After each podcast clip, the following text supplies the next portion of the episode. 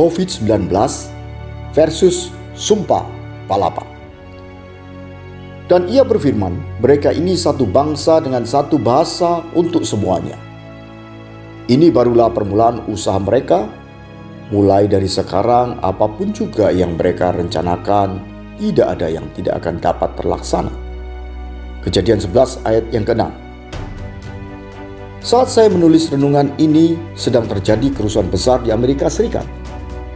Terjadi kerusuhan disertai penjarahan di beberapa kota yang dipicu oleh terbunuhnya seorang pria kulit hitam oleh polisi kulit putih saat penangkapan. Ini bukan kejadian yang pertama, tetapi kekerasan yang berbau rasial ini di tengah pandemi COVID-19 telah menjadi api pemantik kerusuhan.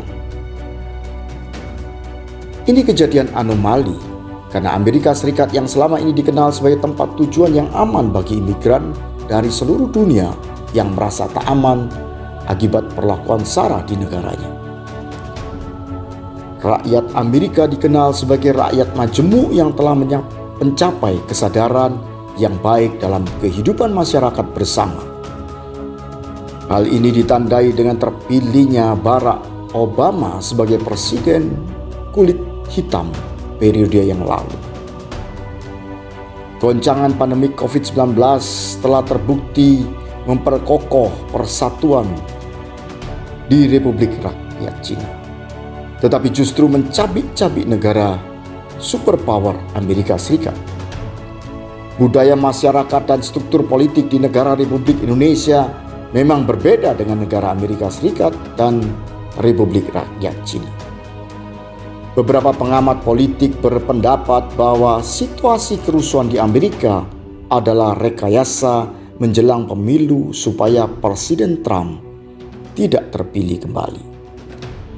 Apa pun yang itu yang seharusnya menjadi pelajaran bagi kita saat ini adalah apakah goncangan pandemi COVID-19 bagi Indonesia akan berakibat positif seperti Cina atau negatif seperti Amerika?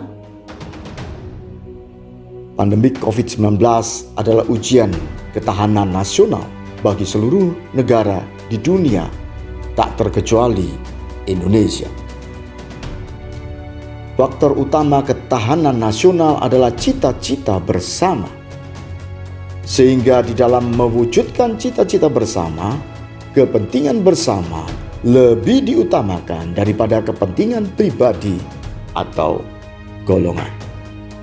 Kekuatan cita-cita bersama bagi Indonesia seharusnya bersumber pada nilai spiritual sejarah yaitu perasaan sebagai suatu bangsa Nusantara yang pernah berjaya di zaman Mojopahit.